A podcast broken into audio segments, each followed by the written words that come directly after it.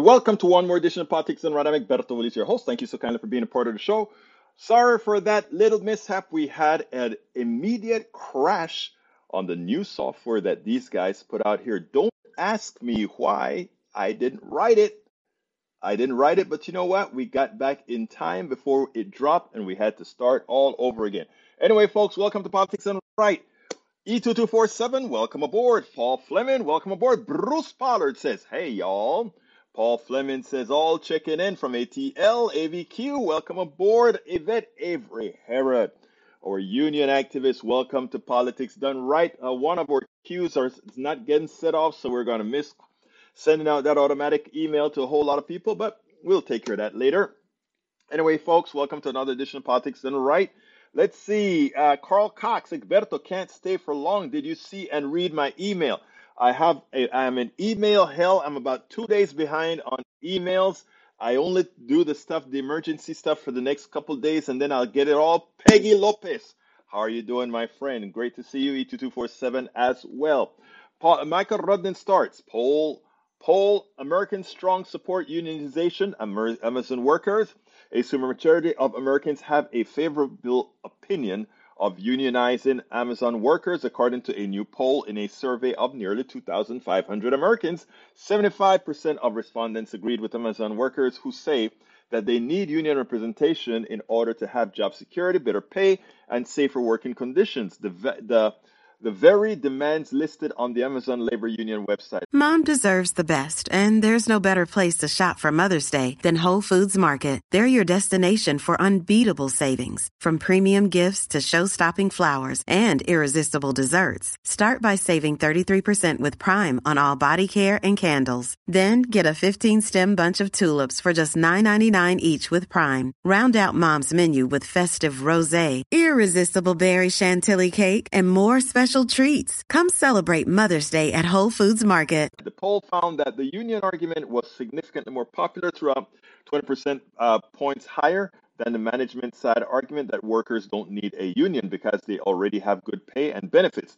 I can't easily understand why the people support unions. On unions, government regulations, and community organizations are the last three bastions against unchecked corporate power, leading to widening wealth inequality and widespread poverty among the masses. Anybody who says they don't understand why we don't need a union, I don't know what to tell you. Where are you living? Who negotiates for you? Who forces these corporations to pay you your worth? Why do you think as the union movement went down, so did the worker pay and wages? Why is it, as you can see in the one of the articles in my blog, that the CEOs are making 254 times what their median workers make? Why do you think that is the case? That is the case because they don't want unions. And ask, why would a company object to having unions if they intend to do all that is well and good by unions? Why would they object to it, right? Isn't it easier to them to negotiate for workers on... The truth of the matter is there shouldn't even be any negotiation. I believe in collectives, right? You know, I mean, everybody's sharing the profits and everybody's sharing the loss. Makes money, make more money. The company starts to lose money, lower your bottom line. We have to have a different paradigm. This capitalist paradigm, as we discussed yesterday with El Profesor Richard Wolff, we have to change the paradigm. We are on the way down anyway.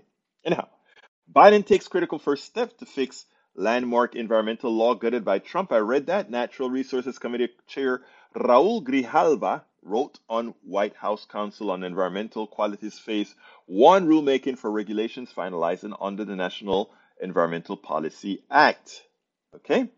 The previous administration stripped and gutted NEPA protections, effectively blocking federal agencies from taking climate change and public input into account when they make major decisions that affect our environment and the health of our communities. I'm glad this administration, according to Rudnin, recognizes how egregiously wrong these actions were and is moving toward to restore the protections that have helped protect our environment while promoting sustainable development for decades. But the work here isn't done.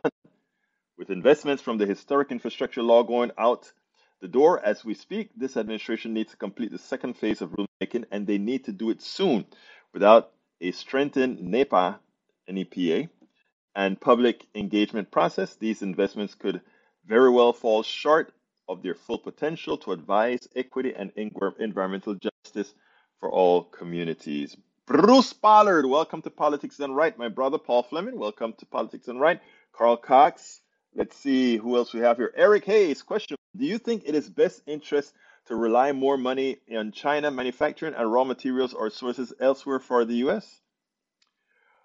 Let me tell you what your capitalist people have done. That's what they did, right? They offshored all their production to China. And you know what's worse about it? We are supposed to be the bastion of microchips. And where do all our microchips get made? China, Taiwan, and all other places. We are just now, the private corporations are now begging the United States government to help them offset that $10 billion factory they're making in New Mexico or Arizona. I don't remember which one. But I thought, why would they want corporate welfare? Why would they want welfare to help them build something for the private sector? It behooves me, right? I don't know. But again, every time the private sector screws up and get into trouble, they ask us to bail them out. So your answer to the question is no, manufacturing belongs in the United States. But these capitalist companies believe what they can do is manufacture for the cheap over there, sell it at not the maximum discount here, and then their executives and CEO makes the profits. They don't have to pay health care. They don't have to pay anything. That's what it's all about, ripping the people off. Why is the Biden administration pushing electric vehicles as most raw materials market share-wise come out of China? Let's qualify something. One of the reasons supposedly we were in Afghanistan is that Afghanistan is filled with rare earths, right? But guess where else has a lot of rare earths? Right here in our deserts also have rare earths. So if we really need to ramp up to get rare earths, we can. The reason we don't is because in this structure, it's not as economical as using the cheaply dug rare earths by slave labor overseas. We can do it here too, and we can do it cleanly. It just costs more. And what is it that capitalists want? They want to make sure and get things on the cheap, right? So again, you have great questions, Eric Hayes. Unfortunately, the answers you're not going to like because it all goes back to the private sector screwing you. We should manufacture here. America is a land filled with resources, and we are also friendly with resource-filled land throughout this hemisphere, from South America to Central America to the Caribbean Sea to the Gulf of Mexico. Hey, it's Ryan Reynolds, and I'm here with Keith, co-star of my upcoming film, If, only in theaters May 17th. Do you want to tell people the big news? All right, I'll do it. Sign up now and you'll get unlimited for $15 a month and 6 months of Paramount Plus Essential Plan on us. MintMobile.com/switch. Upfront payment of $45 equivalent to $15 per month. Unlimited over 40 gigabytes per month. Face lower speeds. Videos at 480p. Active Mint customers by 5/31/24 get 6 months of Paramount Plus Essential Plan. Auto renews after 6 months. Offer ends May 31st, 2024. Separate Paramount Plus registration required. Terms and conditions apply if rated PG. Are filled with resources close by. But we prefer to exploit. Remember that. So that's the answer to your question, sir. You won't like it because they have already trained you to believe otherwise, but that's how it is. Michael Rodden says, Eric Hayes, manufacturing is coming back to the U.S., but manufacturing jobs are not. The manufacturing sector is automated. These good-paying assembly line jobs aren't coming back. I agree with that, Rodden, but I have a corollary to that, right? Who invented these machines that are going to take over all these jobs, right? Think about this. There's a lot of technology that's involved in robotics and everything that takes over that's going to build things better, right? We collectively, from our universities who educated the people, the engineers and the manufacturers who created these robots, we all pooled our resources together to build these robots and their efficiencies, right? We all did that. Now, whenever you build these efficiencies, you have to ask the question, who profits from the efficiency that you have built? In other words, our universities have all these different universities throughout the country that have built robots and so forth. And now GM and all these other guys are going to use automation to make to use less people. I am all for that. I want automation. But with automation comes a price, right?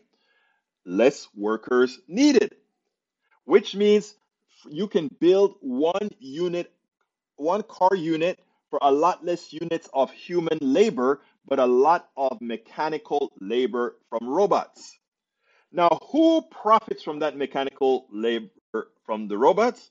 The shareholders, the executives who get bonuses, and yet the builders of the robots that been invented by all of us, they take all the profit. Again, and the reason they take all the profit is because we have taught Americans, we have taught people in this capitalist structure that somehow they are the ones who did it. Somehow Bill Gates is the one responsible for Windows. Somehow Steve Jobs is the one responsible for Apple. Somehow Bezos is responsible for all these great things that Amazon does. That's the mindset that we have. The mindset that we should have is we collectively built Amazon. We collectively built Ford. We collectively built Windows. We collectively built Apple. And don't let anybody take that from you, because it was done incrementally. When I worked at NASA, the amount of technology that came out of government-funded NASA that we then turned into products is astounding. But a few are the ones who take advantage of the profit. Let me tell you what we should do immediately. What we should do is we should say, okay, efficiency has gone through the roof. Now, instead of having a 40-hour work week, we'll now have a 30-hour work week, eventually going to a 20-hour work week. You have more family time. You know who should jump on that bandwagon? The churches. You would think the right-wing churches would say, oh, we have more family time. More time to spend with your kids, more time to do all these things now that you've increased all these great efficiencies. But that's not what they think. They're evil. That's not how they think. They don't think that way. They think, me, I stole your labor, I'll keep it. I stole your intellect, I'll keep it for me, because I know how to run in a capitalist structure, and thus this is what's going to happen. Continuing, my brothers, unions needed because the mega-rich, mega-corporations want to hoard the money, according to Carl Cox. Paul Fleming says, replying to, hey, name things that matters that doesn't come from China. We're just now trying to catch up. And the thing about it is we let it on there. Unions have the same rights that corporations have via Citizens United. That is absolutely true. And you know what I think about Citizens United? If you defeated Citizens United, you would hurt the unions. Not necessarily so, because the unions don't need to have personhood to be doing a good thing.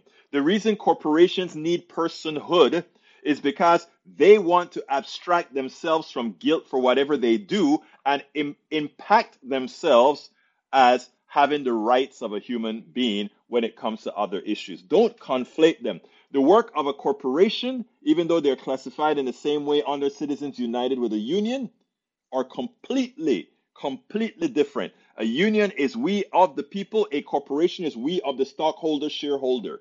Remember, they serve two different masters. Dave Smith says, watch Fox News. They have live cameras at our southern border showing you what's really going on. I know Fox News really want to do that. Why don't they try to stop to put the live cameras at the northern border?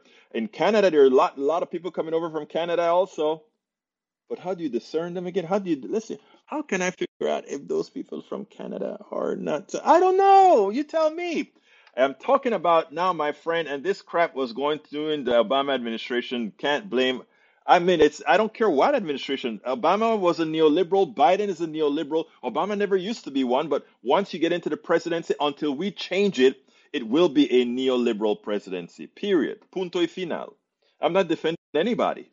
Paul Fleming says, you free market lovers are just now finding that the free market was never free. Labor will always go to where it's cheap. And as we have found it, slave labor. Paul Fleming, you hit the nail on the head. Maywood says, good afternoon. AVQ says, Dave Smith, what exactly are you so frightened of? Brown people. Bruce Pollard said electric vehicles might not be the answer. Electric vehicles are the answer because electric vehicles are an energy abstracting entity. Here's what I mean. People always say, well, you want electric vehicles, but they still have to burn coal for the electricity, or they still have to burn oil for electricity. True, right now that's true. But what happens is, because it's an electric vehicle, it's abstracting. We don't care if the energy to charge the batteries are coming from oil, from coal, from the sun, from hydro, from wind, from wave. All of that gives you one common denominator: electricity. So if you build electric cars, as we mitigate getting rid of oil, the electric car stays constant. Now, when it comes to batteries and that kind of stuff, we also have the issue of battery technology being good, bad, all that good stuff. Now, the new thing into the mix is nuclear energy. I'm not yet satisfied that we have to go to nuclear energy. I am hearing competing ideas based on numbers. And based on numbers, what I understand is we don't have to use nuclear energy, which is yet, you know, if you take a look at the war in Ukraine, you can see that even a well-designed nuclear plant, if we get instability, can create issues. So there's a lot of debate there. There's a lot to talk about there. Tom C. says, Mid-Michigan checking in. Welcome, Tom. Neither unions nor corporations should have unlimited access to politicians through campaign contributions. Just another name for bribery. I agree. I think unions are there to go ahead and make deals, just like how any member organization that corporations use do it. No different, no más, eso lo único que hacen. Hydrogen is good, but again, hydrogen, let me go ahead and just tell you about hydrogen, Brother Bruce.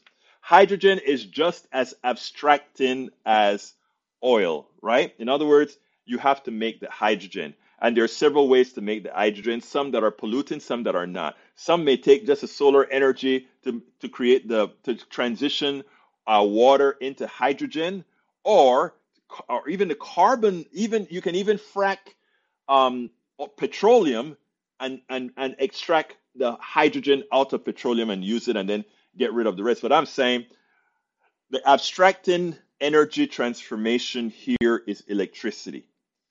You know, when you burn hydrogen, you're going to get one thing. Water is the byproduct of burning hydrogen for cars. That's true. Unfortunately, because of temperatures, etc., if you take a look at the exhaust from a nitrogen device, you're probably also going to get these compounds called nitrates. Because what you're going to do is, because you're burning air, you're going to get some of the compounds that fuse with the nitrogen to create nitrous oxide and some small quantities because of the heat transformation, etc. Carl Cox. One last thing before I leave. Conservatives don't want women to have reproductive rights because they think human beings should. Was done by human beings. Good point. Okay. Let's see what else we have here. Paul Fleming is talking. You really have a short memory about Bush boys. Yes, he does. All right. Tom C says free market good, laissez-faire capitalism bad. Free market is free enterprise. I agree with that. I had a software company. I wanted to own a pizza shop. Me and Roberto Luis was going to have a pizza shop together one time. You know, so yeah, I love free enterprise. Let's see what else we got here. Michael Rodden says, compare how much government corruption comes from corrupt corporation compared to unions. It's actually corporations. Again, unions are doing good. There is corporation within the union ranks that needs to be extricated, but that is a different story altogether. Eric Hayes says, I agree with Bruce Pollard. Electric vehicles are not the only answer. Nobody says it's the only answer. What I'm saying, it's the abstracting answer. It's the abstracting answer. Hydrogen, there are hydrogen cars in Germany right now. Okay, Lee Grant, border crisis is real. Dems ignore it at their peril. Border crisis was always there. We just happen to highlight it when an election cycle is coming. But the border crisis is always there because we create so much instability south of the border. Again, these are the things you don't know, right? But we create a lot of instability south of the border. And when these people come running here to the United States, we're like, get out of here. Will you like me to start discussing instability that we create overseas? I won't talk about it because I have to get to the video, but we do quite a bit. Bruce Pollard says, I agree with your statement, but charging takes too long by its chemical nature. swapping batteries would take too much agreement between vendors. H2 follows the same model as fuel. I do not disagree. Again, I said we have to also take a look at the nitrous oxide issues, etc. I still think the electrical would be, if we can, and Bruce, I agree with that point. The amount of time it takes to charge, and also the stuff about exchanging of batteries.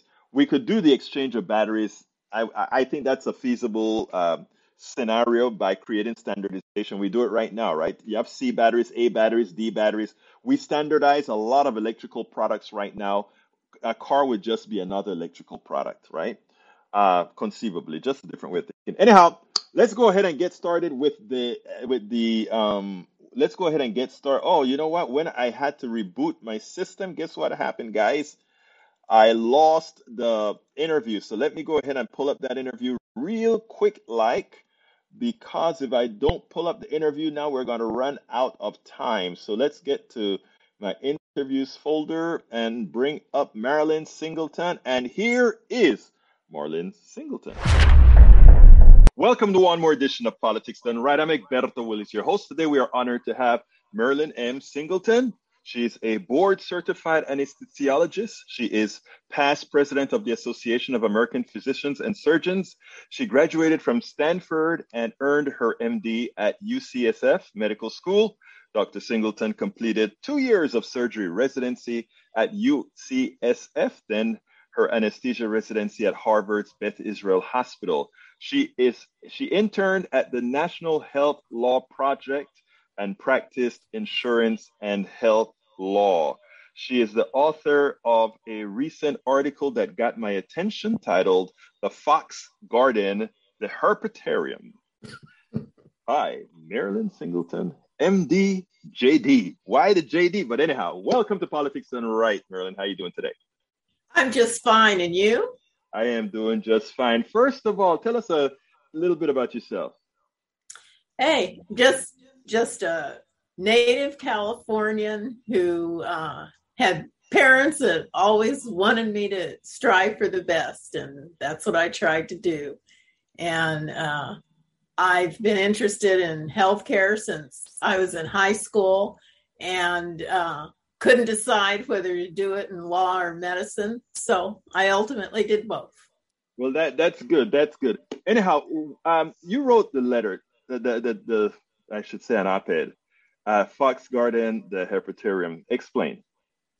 Well, it just struck me after that poor congressman was bitten by a rabid fox, but it got me just thinking about the fox guarding the hen house, but our legislators somehow just seem to be more reptilian than cute little hens looking out for us.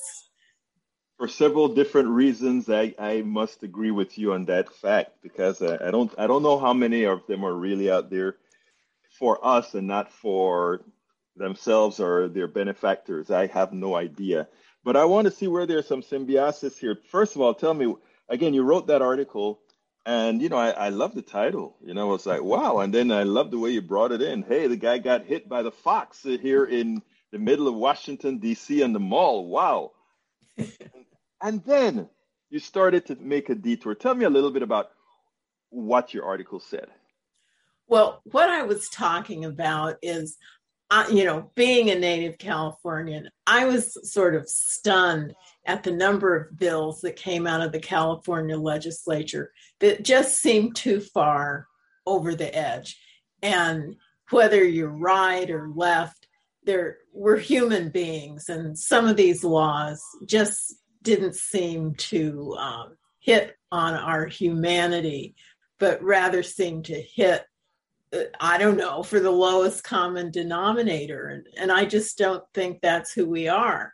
And I kind of started off with some of the laws regarding abortion and the idea that you would make our state a place where you would encourage people and have commissions. How can we get more abortions? And I thought, I mean, even Hillary Clinton said they were supposed to be safe and rare. And so then you have people saying, come on down, like it's a game show. And it just seemed wrong. Okay. And that's what given that you're an MD, you're from California, and you are also into law, what struck me, I just want to get a perspective here. Where do you stand on women's reproductive rights in general? Well, in general, I have to say, personally, I am pro-life. I've seen a whole spectrum of women who are in very difficult situations. And so I don't take the issue lightly. Mm-hmm. And I think that's what was so bothersome, that the seriousness of the issue of what to do with the pregnancy under an array of circumstances, whether you be a teenager, raped, incest, health problems, certainly for health problems, the mother's life tends to be saved, even though in the Catholic Church, they say the baby's life should be saved. So that's, a whole nother position. Mm-hmm. But so it can be a complex issue. And I guess that is what strikes me. The issue doesn't seem to be taken with the seriousness that it is, that you're encouraging people almost to not think about it. If you say, we're going to make a law that gives free rides, free abortions, free everything, and it doesn't seem to include any other kind of counseling. Did you get counseling regarding adoption?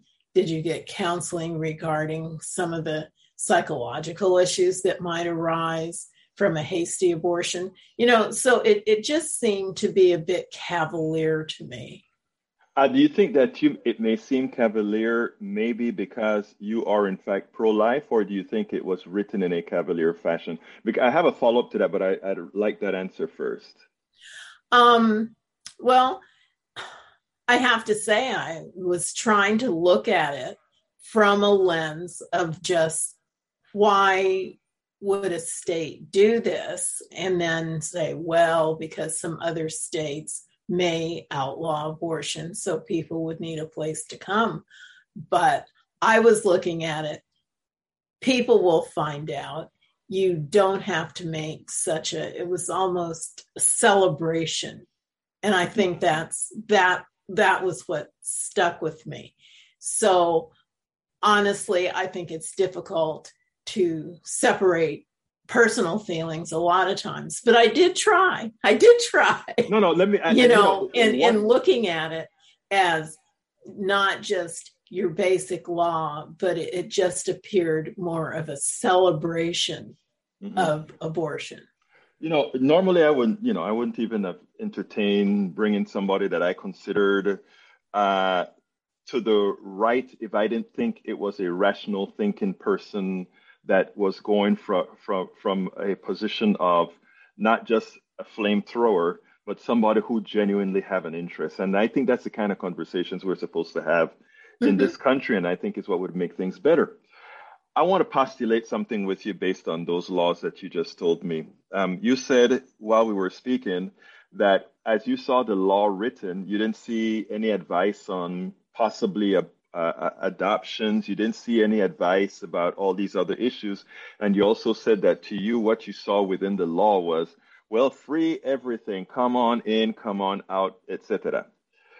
Would you look on the other side and say the law was written as wide as possible, leaving it up to the individual's religion, family ties, medical advice on their own? In other words, the state just making the option available to absolutely everyone, but not telling everyone what they had to do, must do, should do. And isn't that really the way laws are supposed to be written? I wouldn't say necessarily that's the way laws are supposed to be written. I just didn't see the necessity for the law at all. If people want to go to a state that has absolutely no abortion restrictions, they can certainly find that out. All they have to do is go to Planned Parenthood's website. I just don't think a state needs to make it the law that we will pay for people to come from the outside. And I look at that from two angles. It's like when people would come to California to get higher Medicaid benefits, because people were doing that. And it even was a Supreme Court case. Can you cross state lines and go to another state? Should there be a residency requirement? So a lot of it too, I'm looking at as state resources. Now you might say, oh, it's probably only a handful of people. I don't know how many people it would be. And, you know, obviously it's not going to be millions, but our resources should be spent on Californians, not people who come in from other states. You know, that's actually, you know, I can see that being, the part of the bill that everyone could object to, not whether you're pro-life, pro-whatever. I could see an objection there, right? Because you could say California taxpayers' resources should be used for Californians. Now, a lot of states, including Texas, for ideological reasons, they would have their states support others in other states to make a point. And I think, you know, I think you are actually right about that with regards to California making the laws and that sort that says, hey, over here, while Texas is doing all those draconian things in Texas, know that there's a California that is there to support you. And who knows, maybe you'll come and become a Californian and become a productive California citizen. So, I mean, there are different ways of looking at that as being and bringing other people into California, et cetera, et cetera, et cetera. So I don't see that the law is a law that's encouraging a free-for-all. I know that maybe that's how you see it, but I don't know that I necessarily see it that way. What would you want to be done about that? What do you mean? Well, I mean, you wrote a strong article that pretty much went completely against what they're doing in California. And like I said, I can see that it was written from a position from your position, but I can also see it from a position that says we want to make sure that we are open to all, and not only to all, but for those people where the states, they believe the state's doing it wrong too. I have a follow-up on that. Well, I would just say you don't need a law. And what I would say is tell the legislatures to vote it down. What we do have, and we have a governor, we have a very verbal governor. If he wants to make a policy statement about how he feels about his state, and then his state is welcoming, you know, whatever kind of statement he wants to make the statement, send it out there, let people know, hey, everyone is welcome in California, you know, however he wants to put this, and say what his beliefs are and what he thinks the majority of Californians feel, something of that nature. But I don't think it needs to be a law. All right, let's go now into the mechanics of, let's say, abortion. I don't talk this a whole lot because, first of all, I'm a man, and secondly, because you know, rarely do you get somebody that is willing to have an intellectually based conversation on the issue, and reading your article led me to believe that you were. Right now, you are a pro-lifer, and I like to say pro-no-choicer, but it's okay. But you're pro-lifer. I am a pro-lifer myself, right?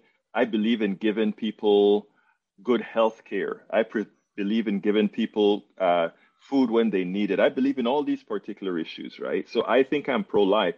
But I'm also cognizant that in America, women many times have been relegated to second-class citizenship, and that motherhood is actually as well something that has held back women a lot of times, and that mistakes can be made. And I don't know how, and you can help me here, I don't know how many people who consider themselves to be pro-life when it comes to a fetus, a blastoma, or whatever, when it comes to the type of support that is necessary for the born, it's not necessarily there. I'm not speaking about you specifically. I'm talking to you as being a pro-lifer. Well, you know, it's interesting you put it that way. And as far as life and, you know, we could get into the deep science of when life really begins and which I don't know, more important, you know, and all this, you know, very, very deep subject. Some places are very good about adoption services, giving financial help to people who need it, and other places aren't. And I grant you that. And it's something I've always said, that if you don't have a full range of choices, when you use that word, and have some sort of support for people who find themselves in a position that no one wants to be in, they've got to have that full range, and that's not necessarily offered. There's got to be you have to make sure that if a person does go through and have the baby, that OB care will be paid for, you know. And just like you're going to say, I'll pay for the abortion, say, I'll pay for the obstetrical care, whether the person, they may be on Medicaid in California, Medi-Cal, or some other program. We don't know their family situation, so you have to make sure there's family support. There might be issues with an abusive husband. You know, it's such a huge issue, and I think people don't want to address the edges, and that's part of the problem. That's why I'm so glad to talk to you, because, you know, you see it's a bigger problem than just yes, no, you know, going to have this baby, I'm not going to have this baby, that it's a huge undertaking to have a child. There are people who want children. There's people who even take disabled children, which God bless them. So I think that's where all sides are lacking, is giving the proper support to women who find themselves in this position. Ironically, Doctor, what you find is the states that are so much more restrictive on a woman's rights to whatever she wants to do with her body are the states that are deficient in exactly what you've just mentioned. You know, well, I don't know if that's 100% true. Because no, it's not 100% true at all. It's not. But what I'm saying is, if we talk about Mississippi, Arkansas, Kentucky, all these particular states, Texas is a bit better because Texas is a very big state and has a lot of independent people, a lot of independent organizations that are there to pretty much make a point, right? But I think you can infer, based on the medical care. I mean, California has great medical care. Texas has lousy medical care, and Mississippi has worse. So, I mean, a lot of your intuition from a very good state, from a state where people get their most of their needs met, it's not the same as, let's say, from Kentucky, Arkansas, Mississippi, Louisiana, and these other places. So, I mean, I hear you, right? And I think you make some valid points, and you have a right to the belief of, you know, when life begins and what you want. And I guess I need to ask one question, Doctor. You don't support getting rid of a woman's right to choose abortion, right? When you put it that way, on a federal level, I honestly do believe that as a legal basis, Roe versus Wade was wrongly decided. The legal basis for it was somewhat bizarre, but let's forget. I mean, I know you're a lawyer now as well, but let's forget about legalities. Let's talk about humanity. Do you believe that a woman in California should have other rights than a woman in Texas? Well, it's hard not to bring the law in when you put it that way, because we are a republic of multiple states, and which I think that was one of the reasons for each state being able to have the laws that they want. It's funny because in 2022, it is rather silly, right? Especially with the mobility that we have today. Well, but it makes it all the better because we do have mobility. That if you want to go to another state, I remember the day, and believe me, I've been around a long time. Well, you don't look that way. A long time before Roe versus Wade. When I was in medicine, and people would go to Mexico, rich people would go to Japan, you know, people would travel places to get an abortion. I'm sorry to interrupt because I want you to segue on that exact notion. You just said those people who could afford it, which means we relegated the poor and the generically poor into whatever their state's desires, right?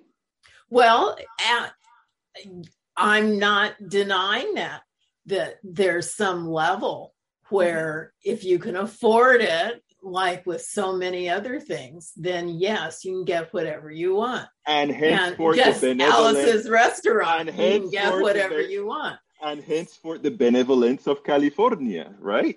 Because California is saying, well, but that's not California's job.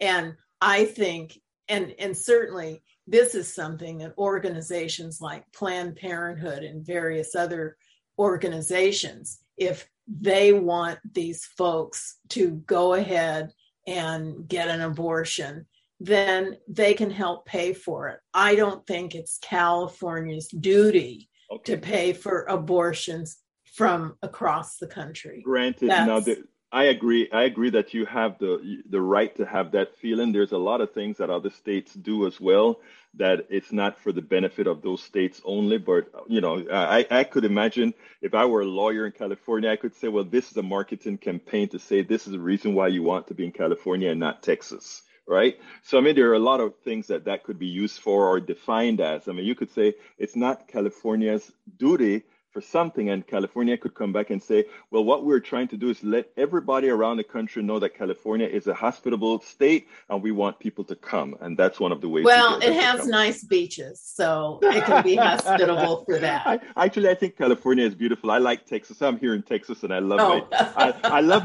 my Texas. I don't live within its restrictions, but here's the, first of all, I want to thank you for coming on. I have a couple more questions, but I want to clarify one thing. I am listening to you, Doctor, and you are not as harsh on abortion, I think. However, I see that you would love to see Roe versus Wade go. Okay. And for me, it does not compute with your own morality. I am listening to you. Okay. And that you are okay with Roe versus Wade going away.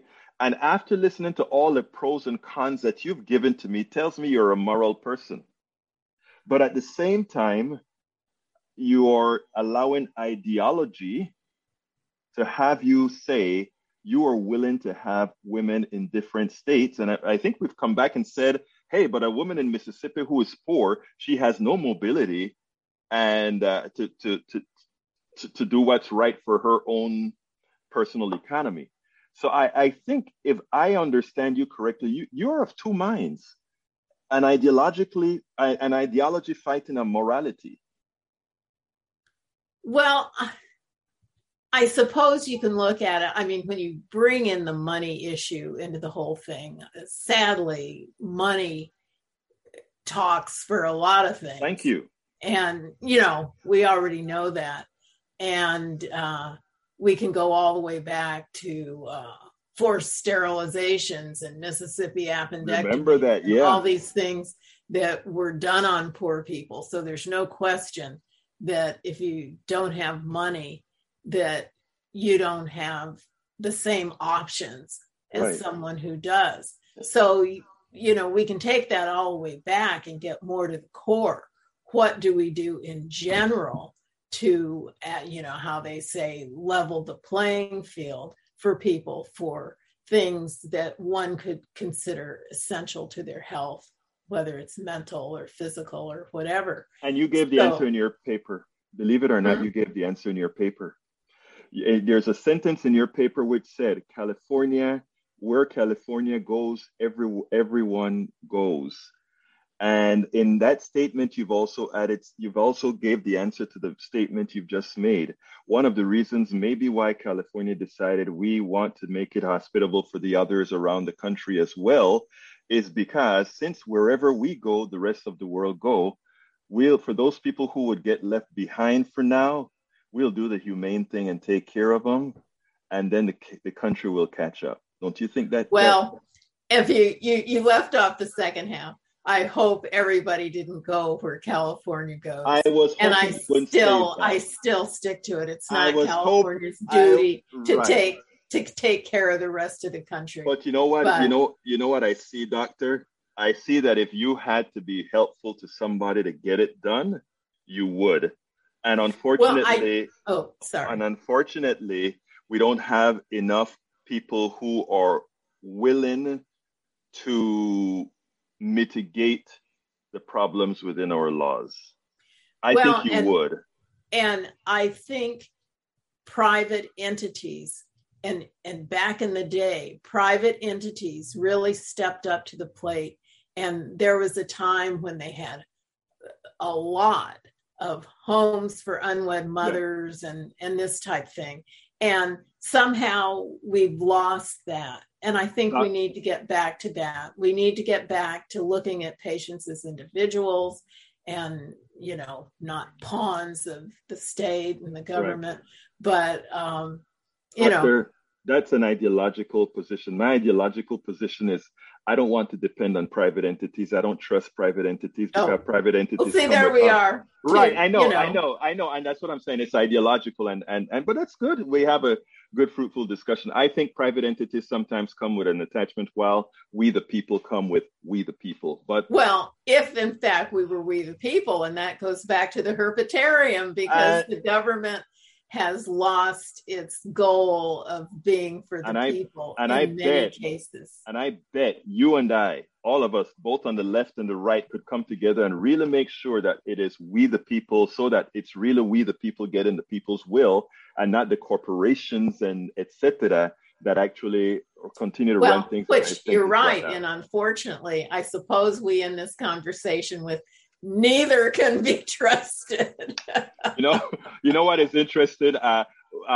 When I say the private sector, when the private sector controls government, that's corporations controlling government. That is the private sector again. That's the ultimate guilty entity. Because when we the people can control the politicians, we the people, it becomes we the people. Right. So even sadly, when we have a bad when we have bad government, it is the by the purview of the corporations and et cetera, that does it.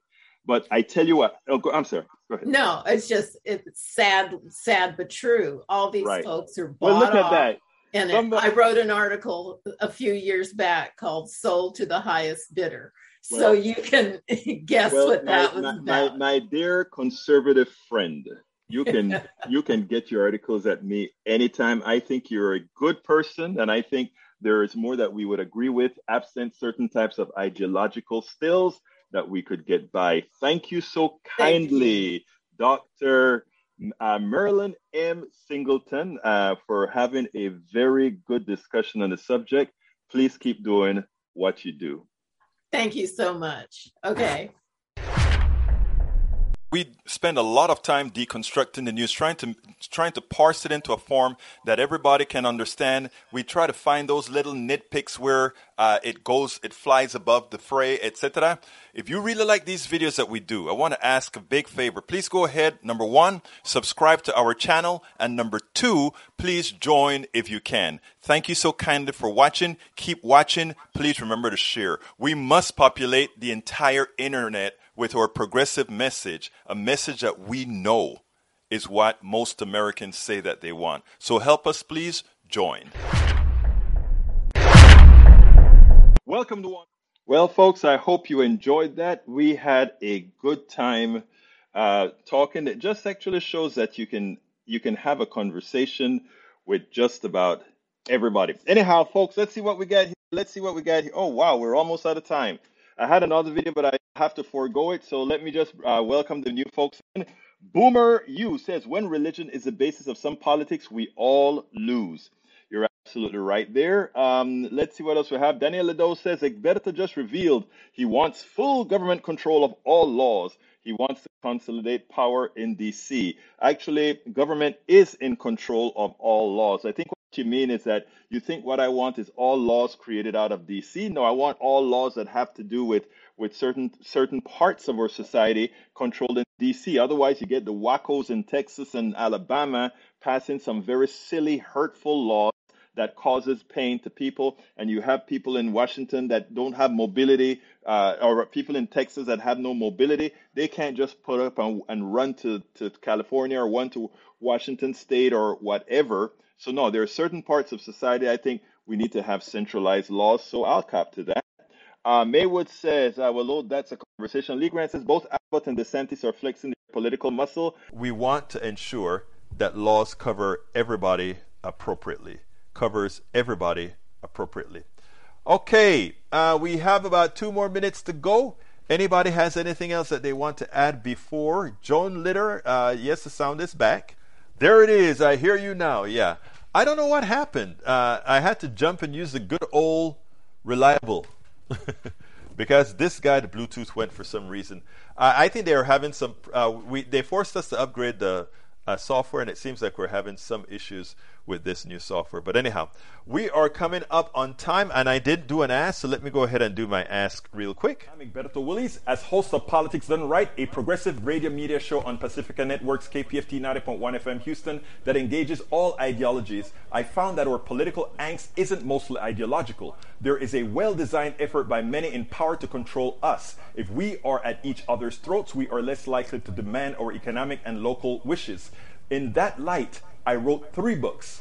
I wrote the first one titled, As I See It, Class Warfare, the Only Resort to Right-Wing Doom, to describe the entire economy in a manner we can all understand. It highlights why it was designed to pilfer most as it empowers a few, the chosen. The second book, titled, It's Worth It, How to Talk to Your Right-Wing Relatives, Friends, and Neighbors, take it to the next level. After understanding how the system pilfers, it is incumbent that we can speak to our peers to empower a change. The third book, How to Make America Utopia, Take Away the Economy from Those Who Rigged It, gives us a place to land. After learning about our economy that is dysfunctional for most and learning how to engage the other side, we point out what would make an economy that works for all. Each book stands on its own, but together they provide the full picture. Please consider getting one or more. You will undoubtedly learn, be entertained, and help us continue the mission with our blogs, articles, videos, and books. I'm Egberto Willies, as host of Politics. All right. I hope you got that. Please, folks, since we're out of time, it's 5 o'clock. I have 2 links to give you. You can go ahead and get our books at politicsdoneright.com/books. Or you can find out all the different forms of supporting us at politicsdoneright.com/support. Okay, I got to get out of here. My name is Egberto Willies. This is Politics Done Right, and you guys know how I end this baby. I am what? Out. We spend a lot of time deconstructing the news, trying to parse it into a form that everybody can understand. We try to find those little nitpicks where it flies above the fray, etc. If you really like these videos that we do, I want to ask a big favor. Please go ahead, number 1, subscribe to our channel, and number 2, please join if you can. Thank you so kindly for watching. Keep watching. Please remember to share. We must populate the entire internet with our progressive message, a message that we know is what most Americans say that they want. So help us, please join.